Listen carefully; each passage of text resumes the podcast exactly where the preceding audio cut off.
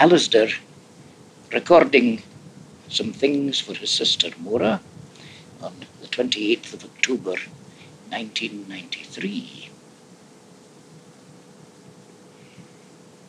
I discovered an odd thing about my left foot when about to pull on a sock this morning. In the groove between the second and third toe, reckoning from the big toe, is a small grey pellet of chewing gum. I do not chew gum, or know or remember meeting anyone who does. I sometimes patter about this room in my dressing gown and bare feet, but I never go out of it, and nobody comes here nowadays except the one who cares for me, who is Zoe, I believe, and Hope. Zoe would never play such a sly, wee, disturbing trick as putting a sticky sweet between the toes of a sleeping man. Her tricks were all bonny and lavish. I once came home to find that a friend had given her back money we had lent him, money we had stopped expecting to get back, though we needed it for food and rent. Zoe had spent half of it on food all right. We'd food enough to last a fortnight, but she had spent the rest on flowers. The bedroom floor was covered with vases, jugs, bowls, pans, basins, kettles so full of irises, lilacs, and carnations that the bed seemed to float in a small Loch Lomond of blue, purple, and crimson petals. The scent nearly knocked me out. I had to be angry. I saw the loving goodness in that gesture, but had I encouraged lavishness, we would have ended up homeless. She knew it, too. Once, when I chose to be lavish, she grew thoughtful, worried, then angry. She wanted me to be careful and mean so that she could be lavish, which does not explain how this chewing gum arrived between my toes. I do not believe in miracles. I believe the human mind can solve rationally any problem it recognizes and closely attends to. I decided not to finish dressing before I had solved this problem, though I usually earn my pocket money and the right to stay here by working on the problem of time travel. I dropped the left sock on the floor Zoe would pick it up, and from a sitting posture on the edge of the bed moved to a prone one on top of the quilt, which I must remember to call a duvet. If I do not learn to use the new words people keep inventing, I will one day find I am talking a dead language. I decided to tackle the problem of the chewing gum by a strategy combining algebra, Euclidean geometry, and Baconian induction but feeling slightly cold in my semmet and single sock, I first crept under the duvet and wrapped it round me because a snug body allows a clear mind. Given me, who sometimes patter barefoot round this room, pellet of chewing gum stuck to the foot of me, an unknown gum chewer who is the source and prime mover of pellet, a room which me never leaves and unknown chewer never enters. A world containing me, pellet, unknown gum chewer, room, and other items and events. Required. To find the likeliest event or events which could move pellet from the mouth of unknown gum chewer to the foot of me while preserving these conditions. 1 me and unknown gum chewer remain ignorant of each other. Two, me is ignorant of pellet before finding pellet between toes. Three, unknown gum chewer is ignorant of P's movements after it leaves him, but not while it leaves him. And chewing the gum only leaves a mouth by being swallowed or spat or removed by fingers and flicked into air, or removed by fingers and attached to other item, all of which are conscious acts, though soon. Construction! Yes, I was now ready and able to set out the problem in geometrical space-time. I needed no pencil, paper, ruler, or compasses. The decay of my organs and senses stops me doing or showing much to other people, but strengthens my ability to see things inside. When completely dead to the world, I expect to see it all perfectly. Without closing my eyes, I now visualize a space which is the world containing everything possible. One of them a square representing the room containing me, and outside the square the unknown gum chewer and his pellet. Can I picture a single simple event able to fire P for pellet from the world outside into the dark green mottled linoleum of this floor from which the pressure and warmth of my foot later detached it? I pictured one easily. Outside my window is an ash tree which looks insanely active, even when standing still. Three tall trunks diverge upward from the same root, and a few boughs or long branches fork from these in elegant curves, but most of them grow straight for a yard or more then, as if turning a corner, bend abruptly up or down or sideways, then undulate, zigzag, spiral, turn steep U-bends, or suddenly explode outwards into a lot of smaller branches, themselves as knotted and twisted as the tentacles of an arthritic squid. On the day I discovered the chewing gum, all these trunks, boughs, branches, with their twigs and leaves, were swaying, writhing, lashing about, and reminding me they were rooted in a space of grass too smooth to be called a field, too rough to be called a lawn. I seemed to remember an asphalt path between the tree and the window of this room, but nearer the window than the tree.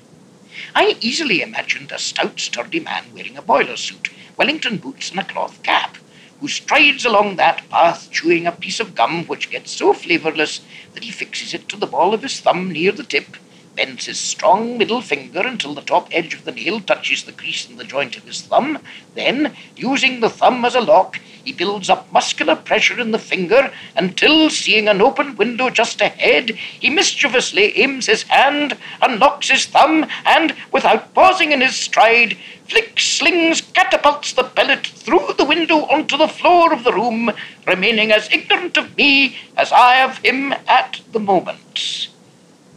But the window is never open, so I must now seek a more complex, though equally elegant solution to this problem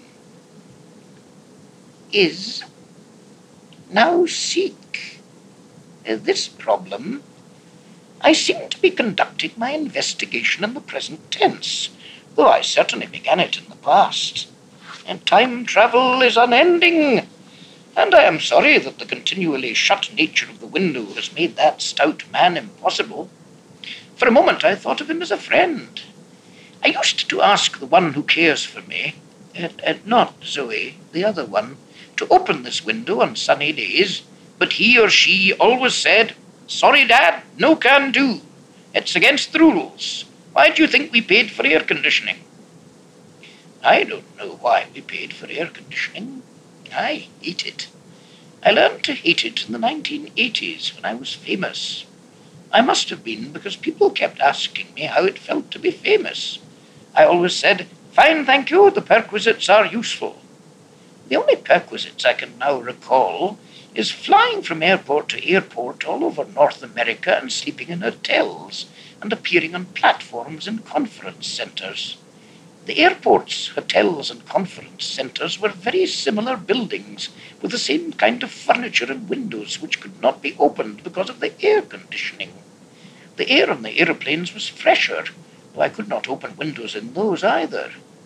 The only openable windows I saw in America belonged to cars speeding from one building to another, and they would have poisoned me with exhaust fumes had I opened those windows. So I am used to breathing stale air, but it has damaged my memory. I do not know why people thought me famous and asked me all over America and why I went. It must have been a lie. When I was small and passionately wanted to tell my mother something, and suddenly found I could not remember what it was, she always said it must have been a lie. Wait a minute. I remember something said by a man who introduced me to a big audience in Toronto or San Francisco or Quebec or Chicago or Montreal or Pittsburgh or Vancouver. The most humane, far-sighted, and lucid thinker the 20th century has known, he called me. Yes, yes, I travelled all over North America because I enjoyed the introductory speeches. This casts no light on the problem of the chewing gum. I now know that unknown gum chewer could not flick or spit P for pellet into this room. I am sure unknown gum chewer did not swallow it, because even if such a pellet could keep its colour, adhesiveness, and integrity through a digestive tract, bowel, gut, and sphincter, its position after that would make its entry into my room improbable, whether unknown gum chewer defecated into a public sewage system or crapped behind a hedge. The following construction shows the likeliest chain of events. Imagine a commonplace item called X in the world outside my room, and later within it, having been brought from there to here by. But the item itself will indicate who brought it, so visualize. A world where unknown gum and pellet and X remain outside a square which is my room containing me. How could X move from outside to in? Imagine that unknown gum chewer gets rid of pellet by casually sticking it onto X, which is carried into this room by Zoe, or by one of the other people who look after me, or by a visitor. But nobody has visited me for years, so the fame did not last. The problem has now been carried as near to a solution as this method allows. I love the deductive method. No wonder its union of Greek geometry and Islamic algebra has seduced nearly every continental thinker from Descartes to Levi Strauss. However, to identify X, I needed the inductive method, the practical British approach devised by the two Bacons and William of Ockham. I was making a list of everything in the room I could have trodden on when my attention was distracted by the queer behavior of a chair I had known for years. It stands between my bed and the window, but nearer the window than my bed. I must describe how it usually appears before telling how it acted on the day I found the pellet. It is a low, light armchair with a wooden frame made not long after the Second World War when one money was more evenly spread. Materials were in short supply, Extravagant use of them was thought wasteful and ugly. Yet this chair does not look cheap. The elegantly tapered curves of the legs, the modestly widening, welcoming curve of the arms, owe something to Japan and Scandinavian design as well as aeroplane design. The seat and back are not thickly upholstered, but so well supported that they feel perfectly comfortable.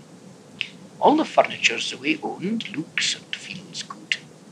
There was once another chair exactly like this one, and a sofa matching them. If people wanted a standard armchair, I would honestly propose this one, as James Watt proposed a healthy workhorse without defects as the standard by which the power of artificial engines is moved or measured to this day.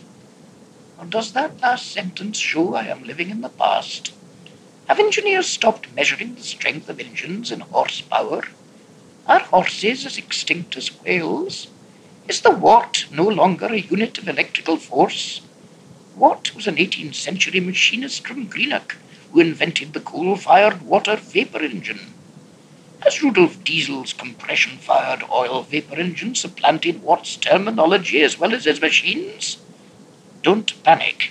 I suspect this is a word problem, a quilt duvet problem, not destruction of Scottish achievement by German achievement problem. Unless I describe the usual colour of the chair, the oddity of its conduct a week ago cannot be described. The parts of the woodwork designed to be seen have been polished, stained, and varnished to a medium chocolate colour that almost hides the grain. The upholstery is covered by a russet red fabric I found annoyingly bright before it faded. When in bed, I view the chair in profile, like the chair Whistler's mother sits on, and see a tall, narrow hole in the fabric of the back and the side, a hole through which at least twenty-four inches of pale, unpolished, unvarnished timber appear, like a bone seen through an open wound. This hole has not been worn or torn open, but shredded as by a cat's claws. Threads and shreds of fabric dangle down the edges all round it. In the years when I rummaged in cupboards, I found other evidence of a cat. a plastic feeding dish with Fluffy printed on the sloping sides, and behind containers of Marmite yeast extract and Granny's tomato soup, a tin of Whiskas super meat, chicken and rabbit variety. Most sinister of all, behind the long lost matching sofa, I once saw a cardboard box more than two feet square, with an arched hole like a door cut into one side, and craned over the sides and top a pattern suggesting brickwork, with the words Cat Palace, Mogga Den, and Fluffy House. This writing was not in Zoe's hand. It suggested that before she helped me up from the pavement and brought me home here, she loved another human being as well as the cat, somebody who enjoyed fishing. There was a wicker creel under the bed, an angling rod in the wardrobe, waders in the lobby press. I said nothing about these articles, and one day I came home and they had gone. I said nothing, because out of sight is out of mind if I wanted to be, nor did I mind Fluffy ripping up the chair. Cats invented themselves by clawing their way up and down tree trunks and scratching soil or grass over their excrement. Forbidding cats to scratch is like forbidding humans to cut their nails and hair. Also, the chair was not responding to Fluffy in the year I found the pellet. It was brightening and darkening. The dim russet fabric glowed and flickered, then leapt into dazzling vividness like when new but with a moving pattern of leaves dancing over it in a very irregular way. This pattern, dull red on bright russet, was dove grey on creamy ivory over the exposed timber. For half a minute the chair persisted in this way, then suddenly, like an exhausted dancer, slumped in two or three seconds back to its ordinary dull old colours. Had the chair been remembering leaves it had seen in earlier days? Glancing through the window, I noticed a remarkable coincidence. The leaves of the ash tree had the shapes and dancing movements of the pattern which had recently faded from the chair, and I saw another coincidence. Leaves, branches, and trunks were flickering, lashing, swaying in the same direction, and with the same turbulence as the ragged whitish grey clouds in the sky beyond. Clouds with shifting patches of blue and gleams of unpredictable sunlight without its underground roots, every part of that tree would have flown off with the clouds, which shows the infectious force of a strong example. Had the air between the tree and clouds been visible, I might have seen it rushing along too. For a moment I considered working out how the movements within the chair had been caused. People will pay a lot of money for objects that blaze and flicker, as television sets and games machines in public houses show but I am too old to venture into show business. It is enough for me to passively enjoy the play of natural coincidences and actively enjoy the play of inward speculation. These two plays led to my famous discovery. Of course they did. Einstein had died without establishing the unified field hypothesis. All the physicists had agreed the thing was impossible when I a botanist, proved that every part and particle of the universe reflects every other part and particle and every past and eventual possibility inherent in each part and particle. My dissertation, proving the identity of sense and motion in water lilies, also proved the identity of sense and motion everywhere. And it cleared away all the paradoxes in Newtonian gravitation by showing that Kepler as well as Einstein had been right all along. Look at a star. Astronomers will see it as a distant sun or nebula, but even a moth can see it as a body of light. We know it gives light because we live inside the radiance of the gift, live inside the star. That twinkling little item is the core or central pip of a radiant fruit containing every other star and galaxy. My discovery angered many clever people for by proving that loneliness is a convenient form of ignorance, it left them nowhere to hide. Nonsense, roared the hearty pragmatists. The light, heat, sounds, etc., given out by a body are not parts of the body, they are its excrement. Some bodies fling useful shit at us, some fling the dangerous kind, so we need to identify the sources. The source you call a star is a mass of fissile material exuding beams essential to life and useful to navigators. And people with this self-centered view cannot be faulted. They want to be nothing but cockroaches in the larder of the universe, so have no interest in the rest of the palace. There was more dignity in the wrath of a great French scientist who was also a practicing Catholic, and so obsessed by the needless division between mind and body, so certain that only a God outside the universe could redeem what he thought its horrible nature, that he would not see the regenerative side of my discovery. The silence of these vast spaces appalls me, he said, talking about the gaps between the stars. I told him these gaps were spaces between the bodies in a busy market where light was being exchanged so rapidly our eyes could not catch it. Imbecile, he cried, do you not know that the whole blazing star systems are receding from us faster than light can travel, and will collapse into black cinders without a single ray or thought from them ever reaching the frozen star which was once our little world?